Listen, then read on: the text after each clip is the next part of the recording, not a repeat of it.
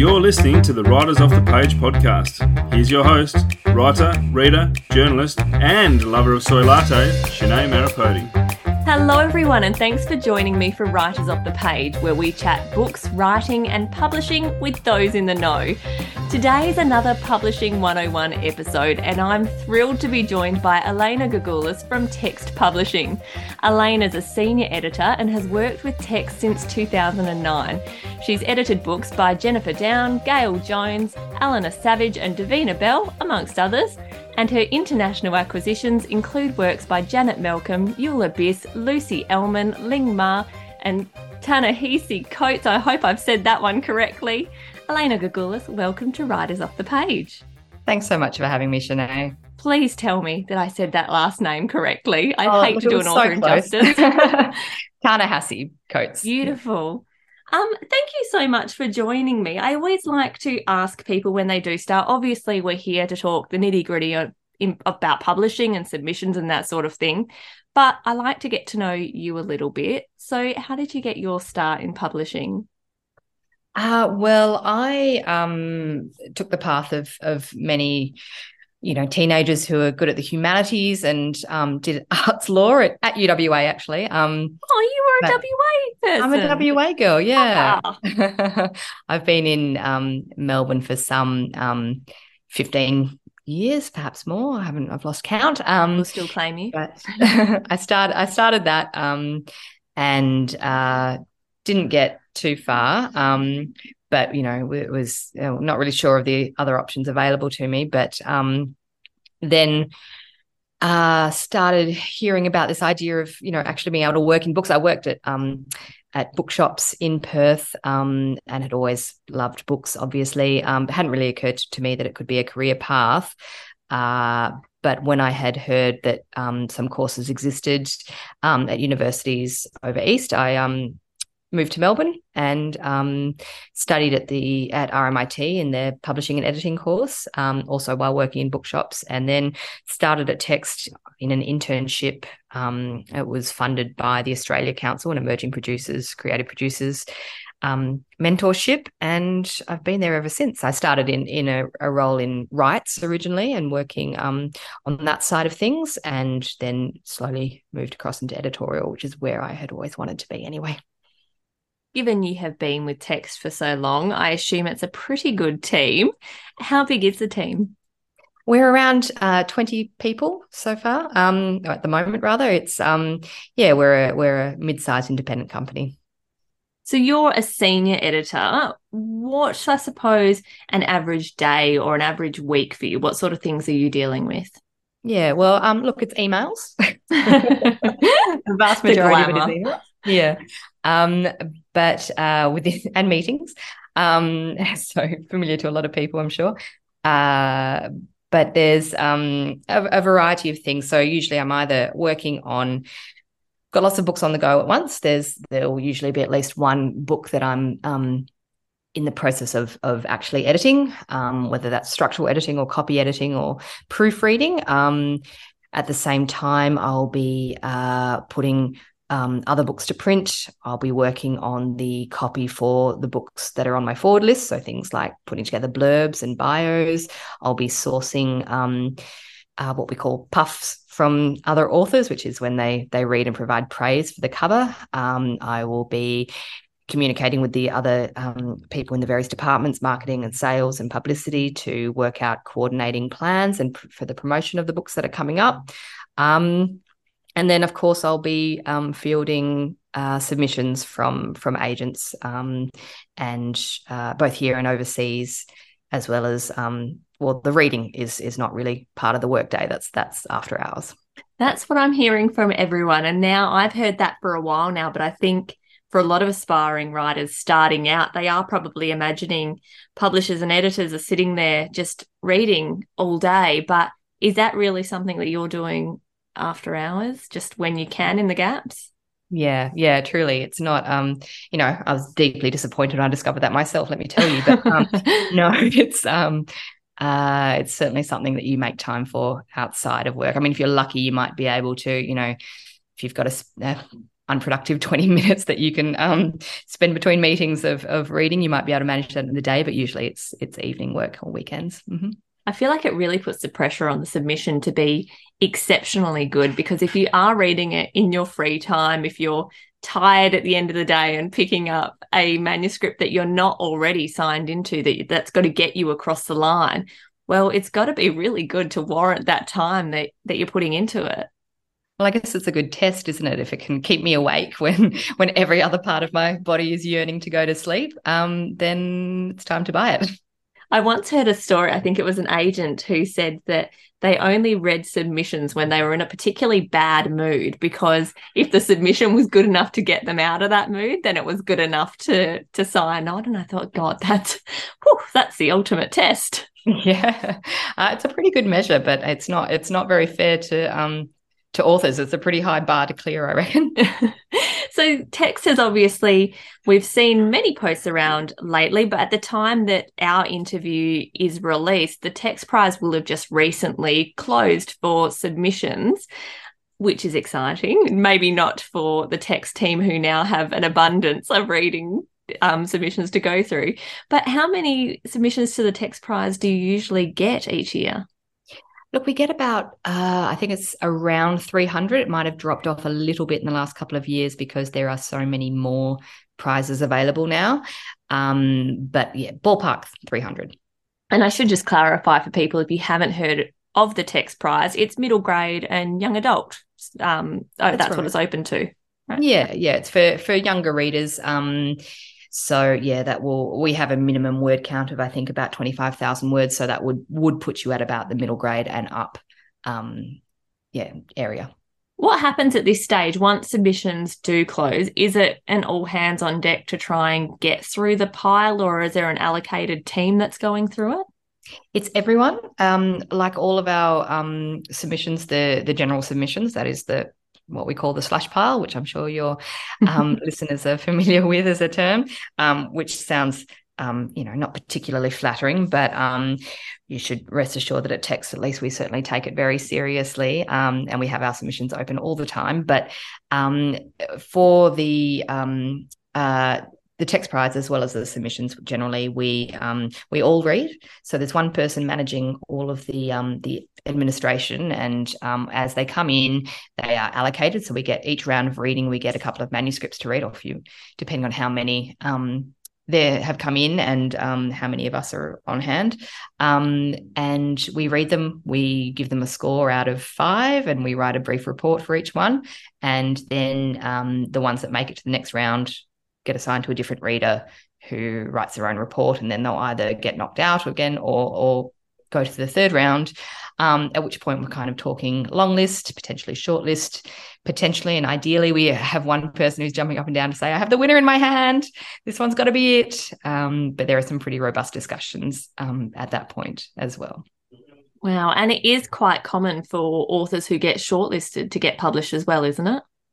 It has been in the past, yeah. Um, we have, I think we had one year where we published maybe even three from the the short list. So um, that was a that was a bumper crop of a year. Um, I think that hasn't happened for the last year or two, but it's certainly something that um, is uh, is a possibility. And even if it's not with us, um, I know some other people have have gone on to parlay that into um, representation from an agent or a deal at another house as well.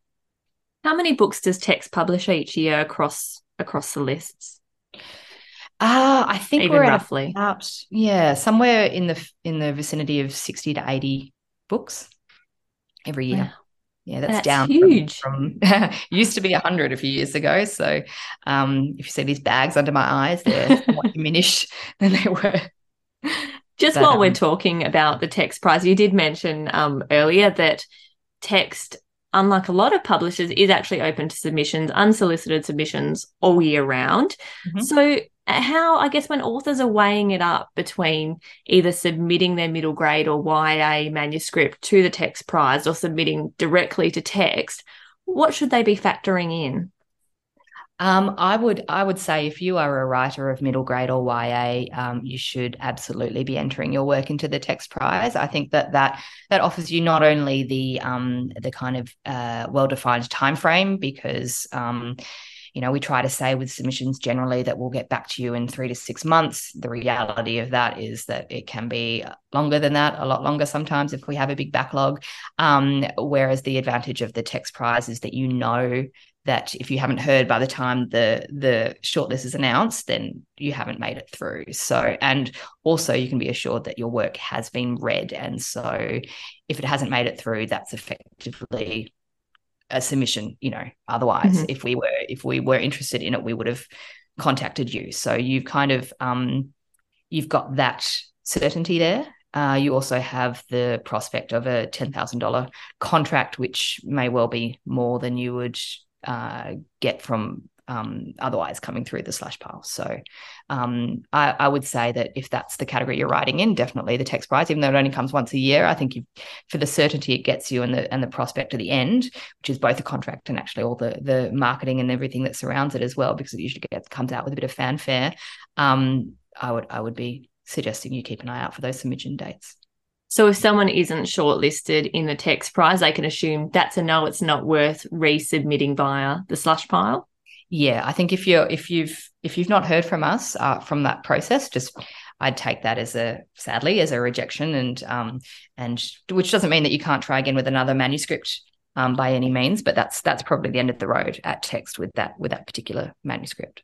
Now, I'm being particularly mean by, by making you talk about the text prize so much because despite Davina Bell being in your list, middle grade and YA is not really what you're working on most of the time. So, what is, I suppose, your general list? Um, my list is um, tends to the literary. That's certainly the area that I am um, most interested in. I have, in more recent times, branched into um, the uh, crime and psych- psychological thrillers. Um, I'm particularly interested in reading voices from um, uh, stories by women or stories that that centre women protagonists, particularly ones that don't frame them as uh, victims. um, so, but look, I read very broadly, as do all of us at Text. We don't tend to have, you know, we don't have someone who is a specialist only uh, in children's or a specialist only in nonfiction. I've published nonfiction, I've published fiction. Um, I've published Davina Bell, as you say, who was actually, um, that was through the Text Prize that she oh, wow. um, came to our attention. She was um, not the winner that year, but only because it was an extremely strong group. And she submitted um, under a pseudonym, which is not usual. But obviously, she was already a well known uh, name in um, uh, children's publishing. Um, but she submitted this under a pseudonym. And I read this manuscript and I thought, there's there's no way that this person who is this imagined name who has no publishing credits to their to their imagined name um, that can't be the case and so I, I, thought this this smells a bit funky to me and um, then of course turns out it was it was a um, a published author of long standing so um, that was a, a fun surprise when we discovered that. Wow. Was that just because she wanted her look to be her sorry her submission to be looked at separate to her other works or did she ever say what the reason was yeah look it was a it was a very much a departure from from um, the work that she's most known for. It was, um, you know, it's YA. Obviously, it's for an older readership. It's um, uh, it's very dark. It's very literary. It's uh, just, oh, it's a truly terrific book. If you haven't read it, um, seek it out. Uh, not just not just for for teens, for um, for any reader of any age. Um, it's a it's a wonderful book. Um, but I think it is it is very different, and I think she was um, uh, just you know tentative about um, of uh, wading into into this particular area of publishing that she didn't um, work in before, and so I mean, yeah, she hadn't she hadn't published in before, so I think that um, yeah, it was probably just a way of um, of security, really. Talking you specifically with submissions rather than your team as a whole, if you're reading a manuscript, how much do you find you usually have to read before you've got an idea of whether the manuscript has potential or not? By this stage, I can I can get a sense of potential pretty early on. Um, you know, I can I can I can tell within about 10 pages whether it's something I want to keep reading, which doesn't mean that I stop at 10 pages if it's not something that's immediately grabbed me, but um, it's probably it's rather than saying I will stop reading at 10 pages, it's more like within 10 pages. If I've got something live, then I know I've got something live and I'm um, um, digging in and clearing my schedule.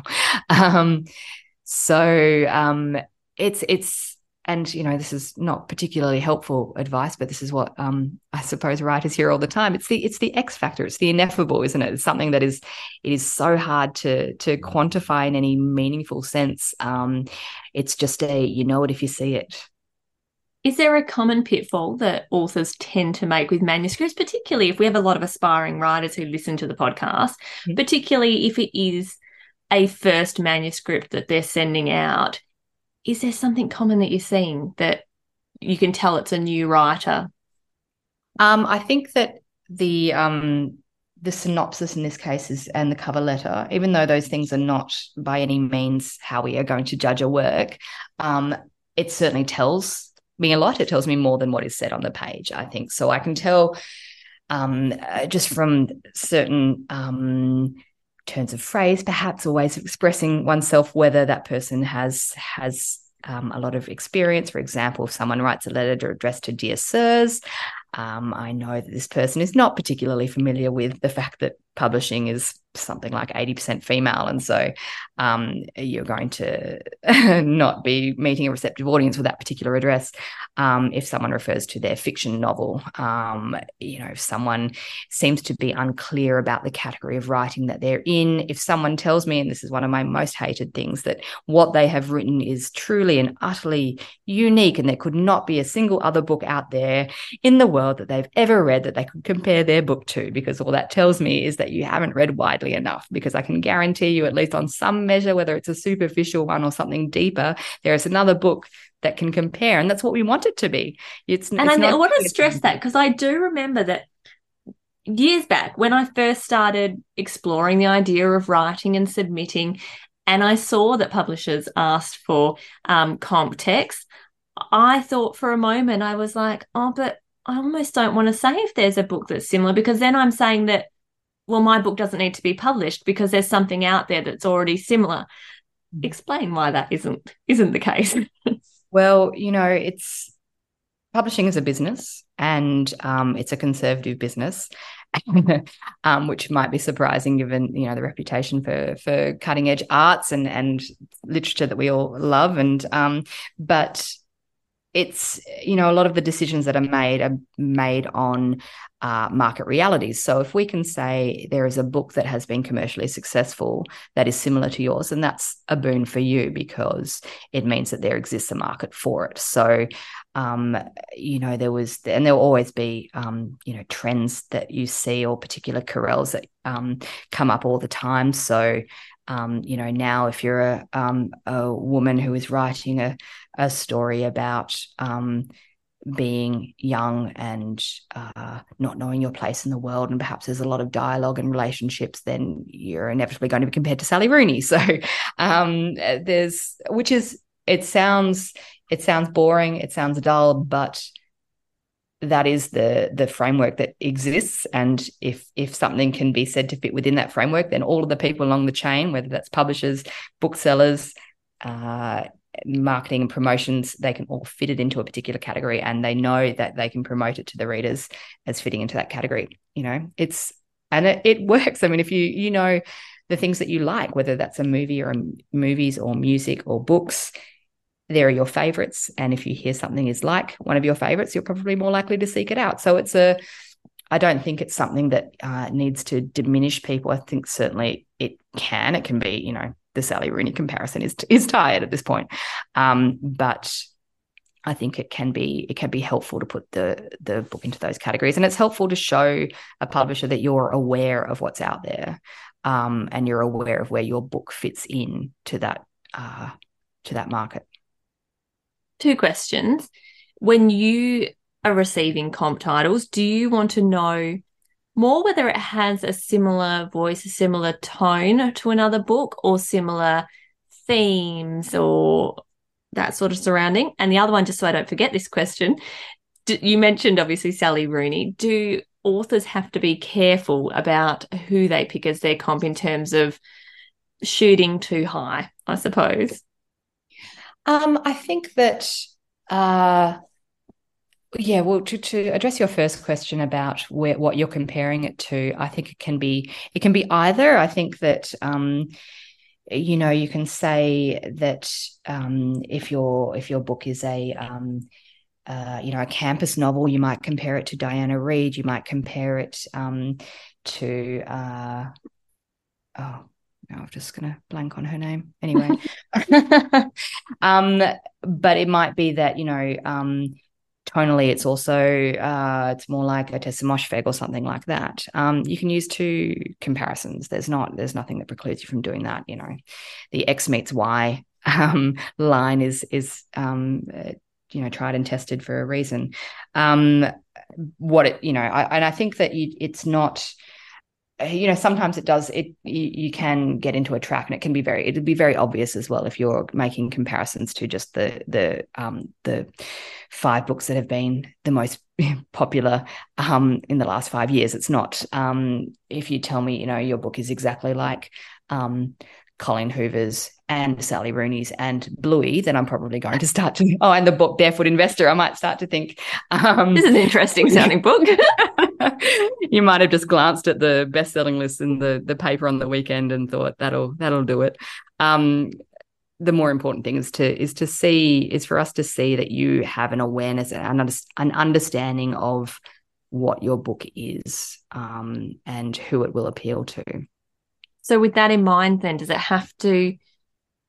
Do you have to be a little bit strategic with it then, and think of what's a comp title that has done well in the market, not just something that actually is has similar tones to your book, but something that's been out there and has done well so that it's a well, if I'm saying it's like this, it means mine's gonna go go mm-hmm. well too.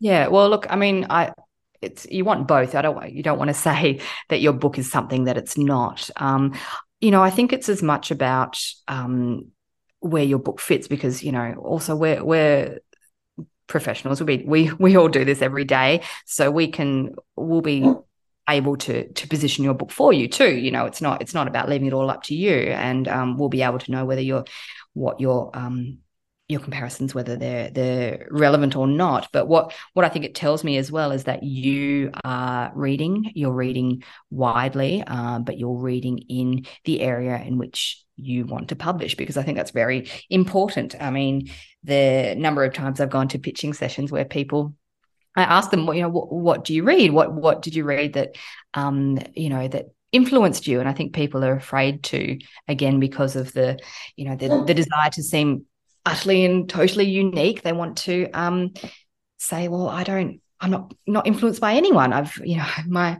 my books come out of nowhere, and um, again, it, that doesn't tell me that you're you're a once in a generation genius. It tells me that you haven't put in the work. So, what do you think makes a text author?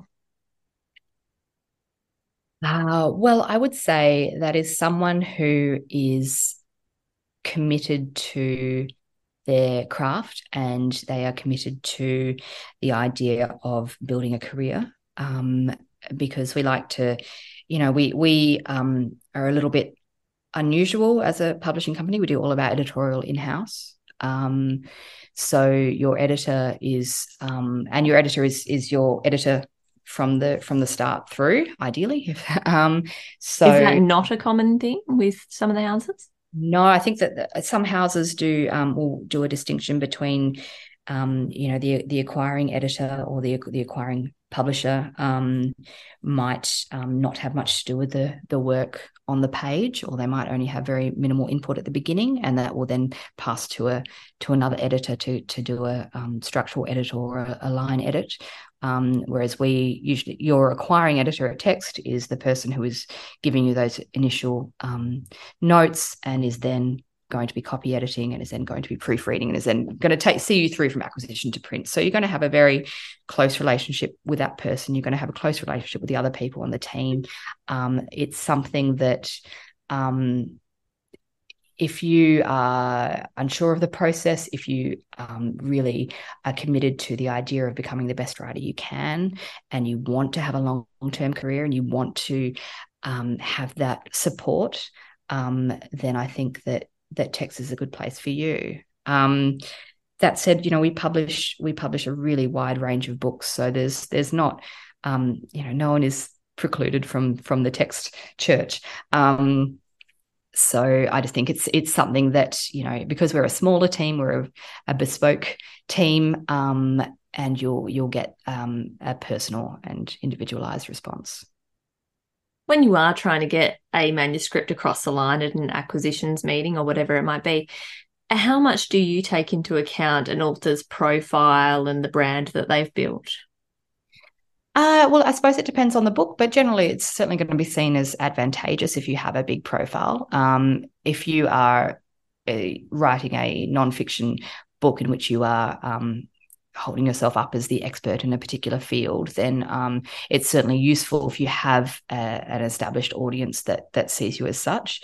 Um, but you know, the the inverse is not true. If you if you are not on Twitter at all, if you don't have any kind of profile, um, that doesn't mean that you're not going to get published. You know, it's it's ultimately comes down to the work, um, but it can be it can be helpful to have that existing profile for sure. Is it just the understanding? I've heard a couple of people say that even if you don't have the biggest social media following, just that willingness to put yourself out there a little bit, particularly, I guess, when it comes to the marketing side of things, that you know that the author coming on board is going to assist to some degree with that. Yeah, yeah, I think you certainly have to be um, open to um, promotion, self promotion. Um, I think that what I think is the most helpful thing about having a profile on social media is is the community that it fosters. I think that it's a really supportive community of um, of writers um, on on Twitter and in other forums, and I think that um, they tend to lift each other up, um, and so there's a lot um, of of things outside of of you know selling a a book that can be helpful to a writer as well. So I think that um, you know I would say don't don't force yourself to do it because it's going to come across that you're forcing yourself to do it. And it would be it's better to have no profile than a profile that is you know very clearly um, uncomfortable um, and and unhappy. Um, you know you can find other ways to to promote. If you're you might be um, you know, really uh, pressing the flesh kind of author. You go to your book local bookshop all the time. You like going around. You like having chats with your local booksellers. Um, that's great too. Um, I think that so long as you're prepared that there is going to be promotional work out there, um, you can always have a chat with your your publicist and the marketing and sales team about the best um, ways in which you can be involved in that. What trends are we seeing this year? Is there anything exciting that, or anything that's really exciting you that's coming out? Um, as as far as trends go, I don't um I don't tend to pay too much attention to them because of the the nature of publishing timelines. The um uh by the time you've jumped on a trend, um, it may well have passed. Um, you know, there was a huge trend um of you know, I say a few years ago, it's probably about 10 years ago now with for like paranormal romance around the kind of twilight era.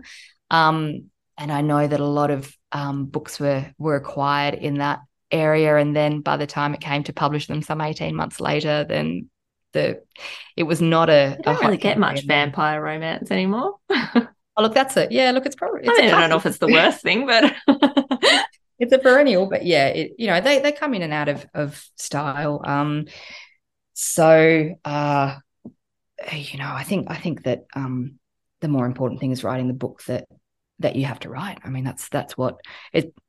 You can't really fake it. I think. Um, uh, you know, if you're not, if you're not, especially if you're not writing in a in a particular genre to to particular parameters of a genre, um, there's no point in trying to chase the the hot thing because um, one, you, you're not guaranteed that you're going to catch it, and um, two, it's going to, you know, inauthenticity is pretty apparent. It's um, it's hard to sustain um, as something that you're not. Yeah, and why would you bother? I mean, there's no.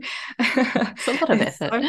the chances of a of a massive payday in in you know by being a, a writer are so minimal. You'd be better off, honestly, just trying to I don't know learn how to game the stock market or something. It's just not the so you're trying to to strike so gold. Um, listeners should not expect to get rich with their manuscript. Um, look, I would love it if that were the case. We would all love it if that were the case, but you can't ignore the the reality, which is that I think that the average um, income of of a writer in Australia is something around twelve thousand dollars a year. That's the money made from from their writing, and you know that that takes into account um, people like Liane Moriarty and you know the the massive massive international blockbuster bestsellers. Um, you know, there's plenty of people who are um, uh, earning a lot a lot less than twelve thousand dollars. So you know, it's um, if if you're writing and most of people are writing because they are compelled to write that that's they have to write. Um, then why you would not be true to yourself in in writing I, I don't understand. But you know um, I wish authors did get paid more. I think that everyone should should be able to support themselves from their art but unfortunately that's not the reality we live in. While we're talking about harsh realities um, it is said a lot but just in case people don't know there is a pace of publishing that is renowned for not being overly fast. Mm-hmm. What's the time frame like from, I suppose, an author signing a contract? Just talking in general terms, obviously every book is different, but signing a contract to book on the shelf standard turnaround? Um, would say a year to 18 months. Um, which sounds like such a long time, but factor in that the t- that there's there's three months at the end of that that is from the the time you press print to when the book is available in a shop, and that factors in the the time it takes to print the books, the time it takes to to sort to ship them over to the warehouse, the time it takes them to ship out of the warehouse into the individual bookshops, that's about three months. So you're already down to nine months. In that time, um, you know, you add a take away six weeks in the end of that, which is proofreading and general, you know, putting together things. So let's say two months to be generous. So that's um, we're now down to what's that, seven months. Um, so in that seven months, you're you're ideally having um, probably at least two rounds of of editorial work. Um, and that's you know leaving it to the the editor to to do the work and then back to you to do the work and then back to the editor to do the work, back to you to do the work. So, you know, what seems like um, a long time is suddenly um, quite a compressed time. So, um, yeah, I think that that we have a kind of skewed idea of of um, of time uh, working in the industry this long. But um, that said, you know, we have um, there's been much much shorter timelines. You know, I um, I've certainly published books within um, six months of acquisition. Um, uh, I don't I don't want to do that too often because that's a lot. Really hard. it's very hard. Um, there's no time. Um, but you know, sometimes uh, there are factors outside your control. If it's a very timely book and you have to to try to get it out as soon as possible, or otherwise the the moment will have passed. So I think it's um, always that thing where you're right. Once you're in there and you're on the train towards getting your book published, it does go surprisingly fast because you are caught up in edits and all of that side of things. I think who it seems really slow for is the family and friends who keep asking about it and wondering whether the book actually ever exists. Yep. And that's where that's where it makes things feel very slow. For sure. Well, they can always pre-order. Pre-orders are great. Pre-orders are good for business for everyone. So, what's your biggest tip for aspiring authors who really do want to get published? I say read, read as widely, read as as um, as much as you can for your own craft sake, for the sake of knowing how to pr- pitch and promote your own work um, for the sake of knowing who exists in the uh, in the infrastructure who you want to be talking to. You know, go to the acknowledgement sections of the books that you love that you think your book is going to be like, and see who they talk about. Who who is the publisher? Who are the editors there? Um, who are the where? What are the the the um, where are the places where they have found support? You know, have they got grants? Where can you apply for those grants? Have they gone to residencies? Can you go to those residencies? Um, pay attention to to that kind of thing. So I think that's my that's my number one. And the hot question what are you looking for at the moment? Uh, I don't really like to be constrained by um, you know particular genres. Um, I can tell you that I'm not particularly um, at the moment reading for for younger readers. Um, I'm looking for for adult books, um, fiction, nonfiction, um, literary, but also um, things in the kind of commercial um, crime, psychological thriller area. Um, the number one thing I'm looking for is is voice and quality, and you know if that is that you have written a really outstanding. Uh, rural crime um, police procedural um, or a um, you know very heartfelt um, essay about your um, you know experiences at um, overseas or whatever it happens to be it's the subject is less interesting to me than than the the skill and quality of the author Alaina Gougoulis, thank you so much for giving us a window into text publishing. Chenee, thank you. And thank you for listening to the Writers Off the Page podcast. Make sure you check out the back catalogue, and while you're there, I'd love it if you left a rating or review. It helps other people discover the podcast. If there's an author you want me to chat to, or you just want to say hi, hit me up on Facebook, Instagram, or Twitter at Chenee Maripodi. That's C H E N E E. Thanks for listening. Bye.